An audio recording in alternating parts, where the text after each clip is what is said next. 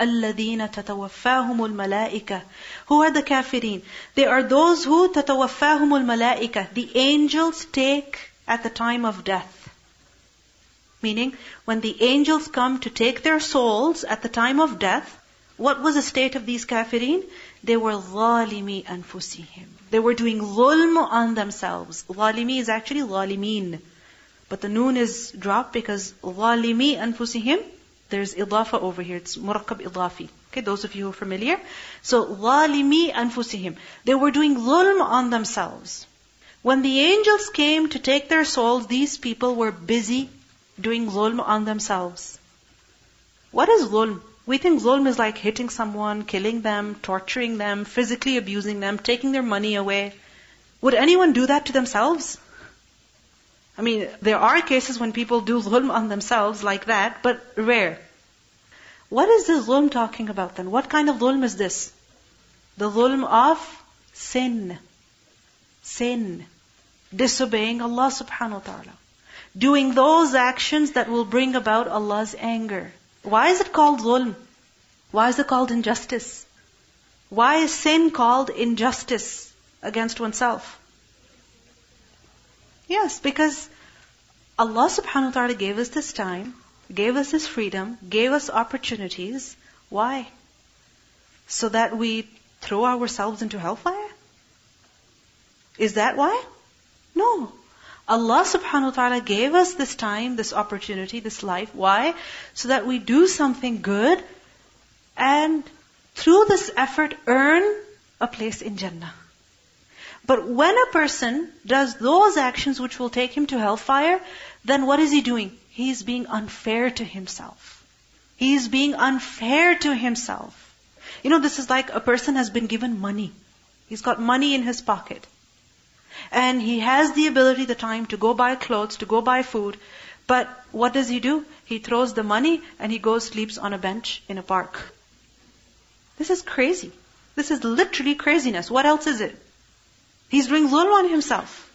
Likewise, a person when he's committing a crime, like for example, robbing someone's house, he goes in, breaks a window, goes into the house in order to steal something, and what does he get? Hardly any money, and then he's caught. Was it worth it? Was it worth those $200 that you found? No, it wasn't worth it. You're doing zulm on yourself. So likewise, when we commit sin, when we're doing sin, when we're disobeying Allah, we might think we're having the best time of our life, but in reality, we are bringing about eternal pain, eternal suffering and misery on ourselves. I mean, you hear these words all the time. Don't do this, you'll ruin your future. Drive carefully, make sure you don't get any tickets because it's going to ruin your future. Keep away from bad company, it's going to ruin your future. But what is the real future that we should be concerned about? The akhirah. And if a person commits sin, he's doing zulm on himself. So those people whom when the angels come to take their souls at the time of death, what were they busy in? Sin. The disbelievers are who? The mutakabbirin are who? Those who are busy committing sin. Can you imagine dying in the state of sin? Dying in a state of sin? Over here, in this ayah in particular, zulm refers to shirk, kufr. Because in the previous ayat, what is mentioned? Rejecting the oneness of Allah, rejecting the hereafter, rejecting prophethood.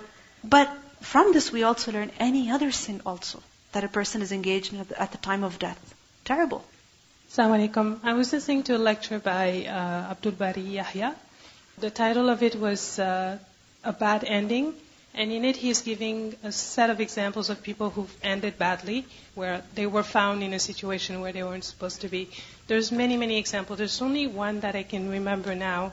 It's uh, this uh, brother who was on the highway. He got into an accident, so the car got into some kind of tumbling, turning around.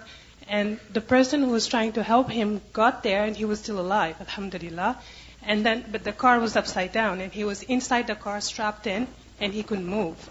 So the person said, "What can I do for you while we're waiting for you know the the ambulance to get here?" He says, "Just lit a cigarette for me." And the person said, "Are you sure you want to do this?" He said, "Yes, please, just go ahead." So the person lit the cigarette, put it in, and unfortunately, because there was oil leaking, the car went up into flames and he died in that state. Where he was actually really not dead, but because of it he blew into he got he, he got killed that way. So Because in the state of nazar, you know, when a person is unconscious, you know, not fully conscious, not fully unconscious, then what happens? What's deep down in his heart and his mind, that is what comes to the surface. The fears that they may have, the wishes that they may have, the one whom they love, the one whom they hate. I mean, these are the things that they talk about. So, ظالمي أنفسهم. Now remember that some sins are such that a person is uh, actively engaged in. Like, for example, stealing.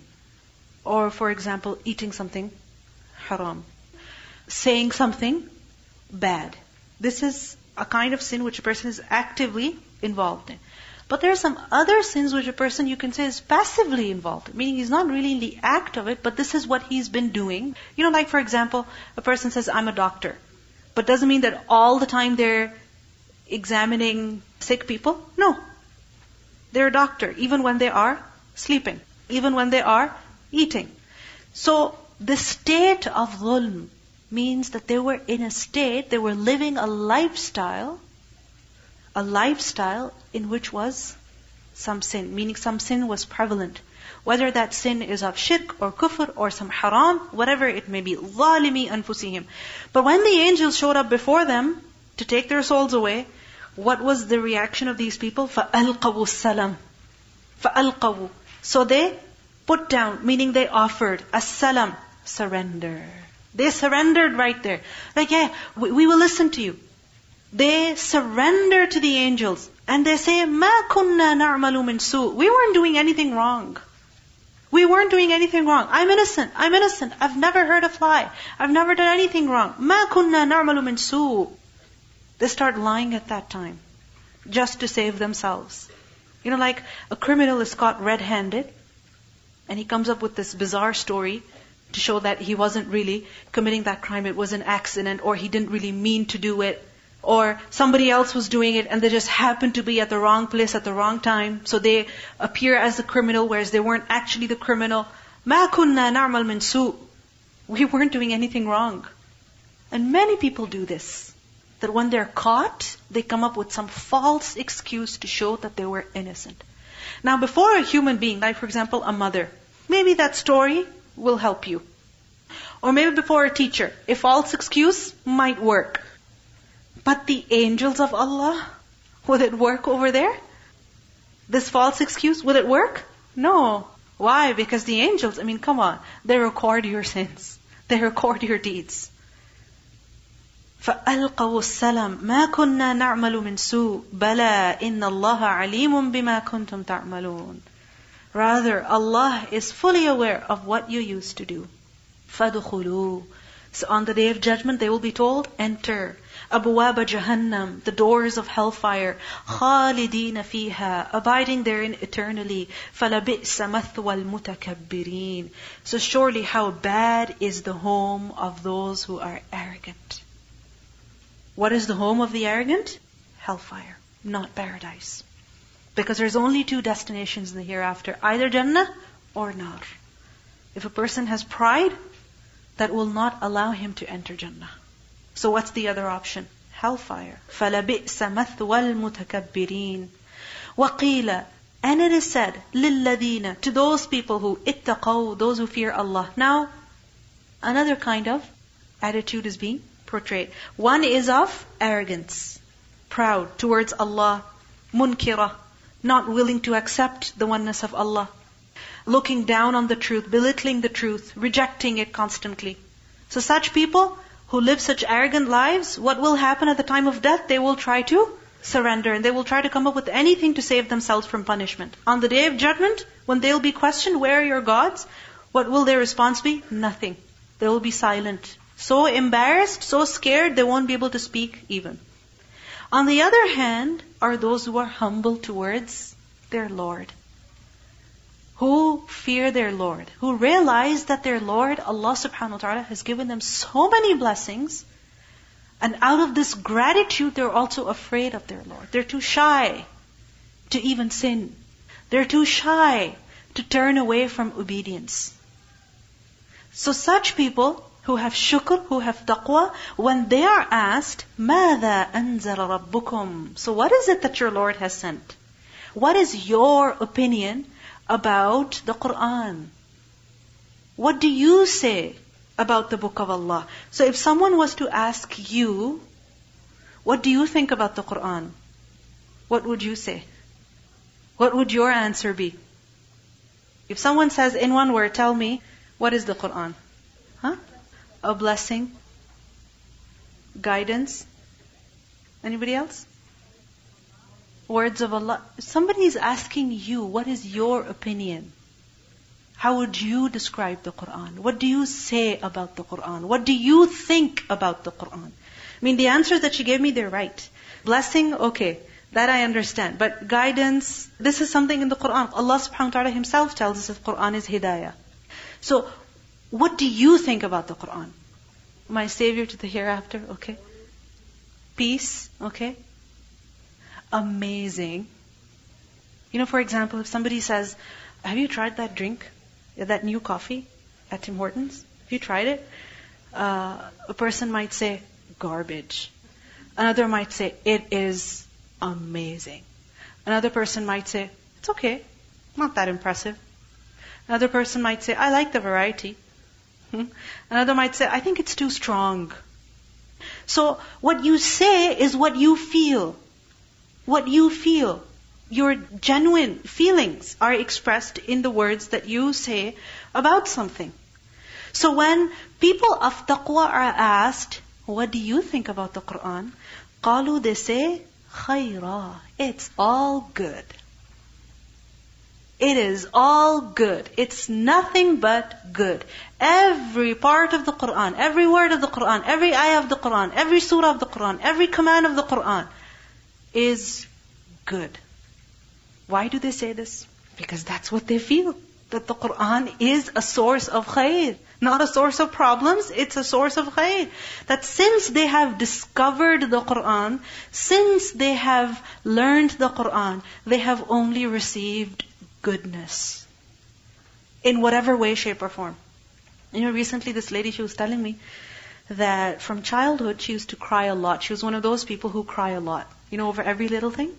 They fell and they cried and they got hurt and they cried and someone said something and they cried.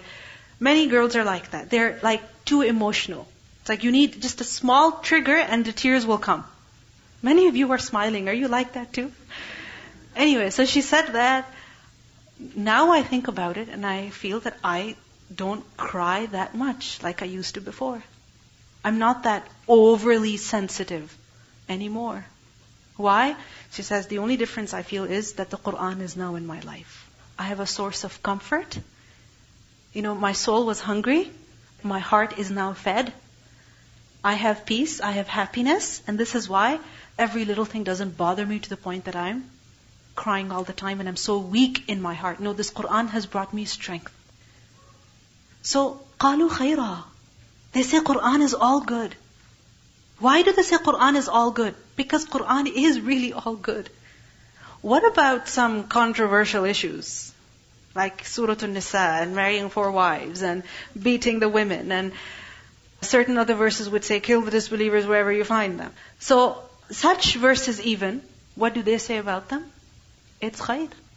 Because they understand them in the proper context. Not out of context, in the proper context, in its relevant situation. So as a result, everything is good to them. Now, it may happen that there are certain commands or certain statements that you still struggle to come to terms with because of who you are. And each person is different. That, for example, one person might say, everything makes sense to me, however, this, I don't know why, I still don't get it. Or I understand, I believe in it, but I still cannot do it. Do we have such struggles? Huh? But even then, what is the attitude of the humble servant? He says, Quran is good. I have that fault. You know, I'm not strong enough to still take it on. I'm not strong enough to observe it. I'm, you know, weak in my mind that I still don't understand. There's no problem with the Quran. There's no problem with the book of Allah because it's the word of Allah. If in everything that Allah decrees there is goodness, then of course in everything that Allah has commanded there is goodness. Right? So قَالُوا khaira. There's a problem in my understanding, there's a problem in my nafs, in my heart, my desires, there's a problem here, not with the Quran. قَالُوا khaira. Such people who are so humble, towards Allah, towards the book of Allah, Allah says, لِلَّذِينَ أَحْسَنُوا فِي هَذِهِ الدُّنْيَا حَسَنًا For those people who do good, in this life, for them is good. In this life, they will receive good. They will get a lot of goodness. How? A lot of money? Not necessarily. Fame? Not necessarily. Peace of heart? Peace of mind? Contentment? Yes, for sure. A happy life? Yeah. Despite the difficulties? Yes. You know, Shaykh al-Islam Ibn Taymiyyah, people would ask him the most complicated questions. The most complicated questions. And uh, questions were sent to him, even when he was in jail. Such questions which, you know, when he answered, he got into a lot of trouble. But it was amazing that every answer that he gave, he would bring the evidence from the Quran and Sunnah. And people would be amazed that how is it that you derived the evidence from the Quran and Sunnah? Because when the Quran has been used as evidence, and the evidence makes sense, it's logical, then who can argue over there? So his answers were always very convincing, very convincing, to the point that the people that he debated with, many times after the debate, his opponents would come to him and they would apologize for having debated with him because his opinion, his viewpoint was absolutely logical, it made perfect sense. And he was very convincing because he used the Quran and Sunnah as evidence, always. And there were times when he would not be able to find an answer. He would not be able to understand something.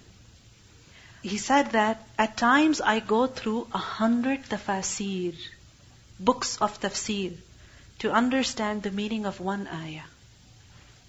Can you imagine using a hundred, hundred books to find out the meaning of one verse, one sentence?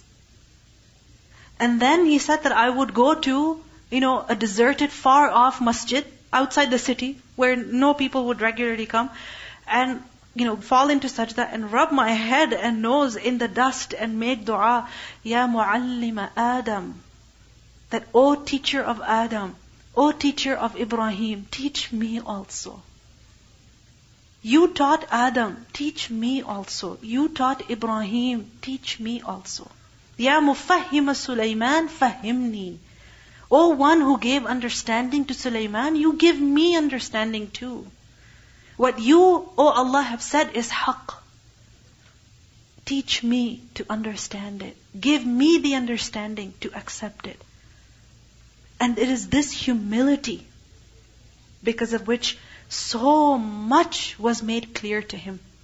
You know, scholars said about him that it was as though all knowledge would be before Ibn Taymiyyah's eyes. You know, when he would be speaking, or when he would be writing, it was as if everything is in front of him. Okay? And he would take from it whatever he wants, and he leaves from it whatever he wants. You know, it's like if something is written in front of you, then what can you do? You can take one word here, one word here, one word there. He knew it so well, he understood it so well that he would uh, make use of it so much.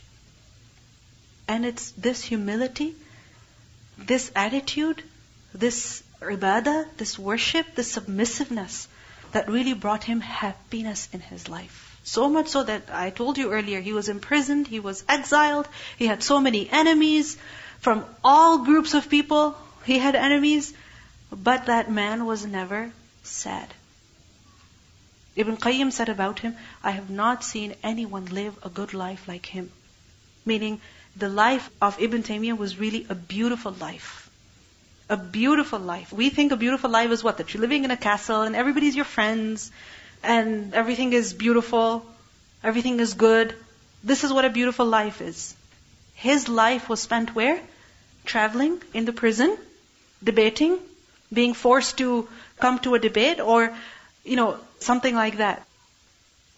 So, لِلَّذِينَ أَحْسَنُوا فِي هَذِهِ الدُّنْيَا حَسَنَةً Those who do good for them in this life will be goodness. Allah will not delay their reward to the hereafter only. No. He will give them entry into Jannah even in this life. And you know, Ibn Taymiyyah said that whoever does not enter Jannah now will not be able to enter Jannah later. What was he talking about? That Jannah is what? The peace and contentment, happiness, sukoon, rida. That feeling of rida. That no matter what happens, you're at peace. No matter what happens, you're calm. So لِلَّذِينَ أَحْسَنُوا فِي هَذِهِ الدُّنْيَا حَسَنَةٌ وَلَا دَارُ الْآخِرَةِ خَيْرٌ But surely the home of the hereafter, that's much better.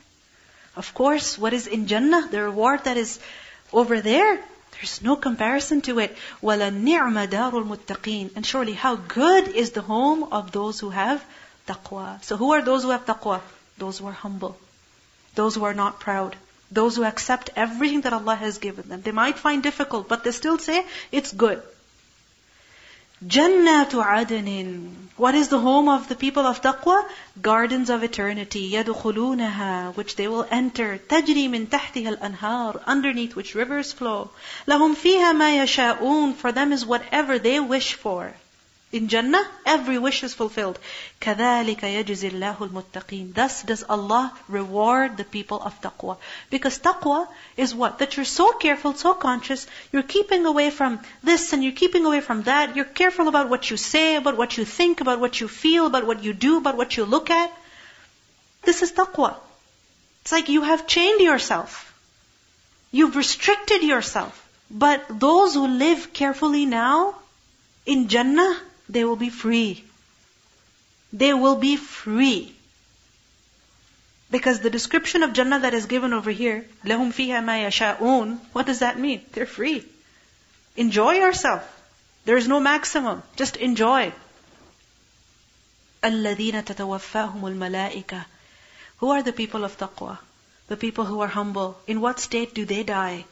When the angels come to take their souls, what is their state? طيبين ones that are طيب طيبين plural of طيب they live a clean life they live a good life طيب that which is clean so how are they clean meaning in their physical body only they're very clean physically clean spiritually clean طيبين their heart their thinking their words clean Ibn Taymiyyah like I mentioned to you, he had many enemies, and many times later on they would go and apologize to him. So when he was imprisoned in the last two years of his life, he was asked by one of his opponents, basically the one who had imprisoned him, that Ibn Taymiyyah should forgive them. And he said, I have forgiven everybody. I have forgiven everybody. Imagine if someone does something, complains about you so that you end up in jail your heart would be full of what? Extreme anger and rage. But that anger is going to destroy who? You. But look at that man, so peaceful he was, that he said, I have already forgiven all my opponents. This is a clean heart. طيبين يقولون سلام عليكم the angels will say, Peace be on you. Udukhulul Jannah. Enter Jannah. Bima kuntum ta'malun. Because of what you used to do. Because of what you used to do. You did something. You didn't just say and think and wish and feel. No, you also did something. So now, entry into Jannah. Why? Because good life, clean life, clean heart, clean words, clean actions, clean body, clean ruh. هل ينظرون now Allah subhanahu wa ta'ala asks, after showing us both of these categories of people, arrogant and humble. There's a difference, right? So those who are just standing by watching, Allah asks, هَلْ يَنظُرُونَ What are they waiting for? Are they waiting إِلَّا except أَن تَأْتِيَهُمُ الْمَلَائِكَةِ That the angels should come to them? أَوْ يَأْتِيَ أَمْرُ رَبِّكَ Or the command of your Lord should come? Which command? Of punishment, of death. But why the delay? What is holding us back from running to Allah? What is holding us back from obeying Allah's words, from accepting them, from reading them, from reciting them, from following them, implementing them? What is holding us back? Are they waiting for the angels of death? Are they waiting for some punishment? كَذَلِكَ فَعْلَ الَّذِينَ مِنْ قَبْلِهِمْ Thus did the people before them do. They also delayed. They said, yeah, we'll see tomorrow. Maybe after a few years. وَمَا ظَلَمَهُمُ اللَّهِ But when their time ended, and they were punished, Allah did not wrong them. وَلَكِنْ كَانُوا أَنفُسَهُمْ يَظْلِمُونَ But they were wronging themselves. فَأَصَابَهُمْ So it reached them, سَيِّئَاتُ The evils of مَا عَمِلُوا That which they did. Meaning the evil consequences that they received were what? A result of مَا عَمِلُوا What they had done. وَحَاقَ بِهِمْ مَا كَانُوا بِهِ يَسْتَهْزِئُونَ وَحَاقَ بِهِمْ And it surrounded them. حَيَقَف To surround. What surrounded them? مَا كَانُوا بِهِ يَسْتَهْزِئُونَ That which they used to mock at. Which they used to make fun of. What did they mock at? Angels of death. What did they make fun of? Afterlife. What did they make fun of? The threat of Allah's punishment. What is it that a person makes fun of? Have you ever made fun of something? So why is it that certain people or certain things we pick on and we mock at them, and certain others we don't? Like for example, a particular friend of yours. Sometimes even on their face. You know, like some good friends, they're such that you can make fun of them on their face and they won't mind. And you'll make fun of them. But there are some others who, even though you're very close to them, but they're just not the type that you would make fun of them. You don't take it seriously. Meaning, one friend, you know what they're like. Non-serious attitude, happy, funny. And others, they're very dignified and very proper and very um, sensitive. So, what is not that serious, when something is not a big deal, then you make fun of it. So likewise, when people make fun of Allah's promises, angels, day of judgment, hellfire, paradise, when they make fun of this, what does it mean? They don't take these matters seriously. Because if they did, they would never dare to make fun of them. وَحَاقَ بِهِمْ مَا كَانُوا بِهِ يَسْتَهْزِئُونَ We listen to the recitation. الذين تتوفاهم الملائكة ظالمي أنفسهم فألقوا السلم ما كنا نعمل من سوء. بلى إن الله عليم بما كنتم تعملون. فادخلوا أبواب جهنم خالدين فيها. فلبئس مثوى المتكبرين.